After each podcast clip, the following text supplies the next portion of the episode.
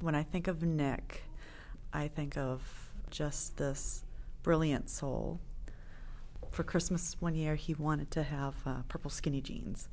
And you think, you know, like what 15 year old boy asks for purple skinny jeans? But that was him.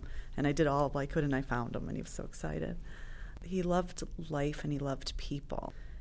When new kids came to school, Nick would always find them and make sure that they had someone who would love them, like a group. He would find a group that matched that kid. And uh, you know, when I would pick him up from school, everybody would wave to him, "Hey Nick, hey Nick," and I'd be like, "Who? Who are all these people?" Like from every group that you can imagine. But he was always taking people in and worrying about them.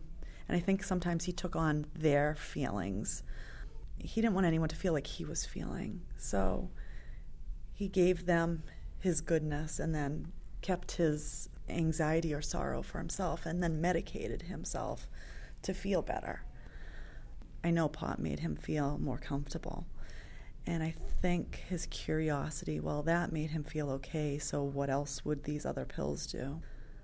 But he didn't want to be addicted. He knew when there was a problem. He only did one semester at URI and came home. And he came to us and said, I have to tell you something. I'm, I'm addicted to heroin. The emotion that he showed at that moment and the vulnerability of not being in control and not being able to help himself was, was very hard to see. And then he was clean for seven months.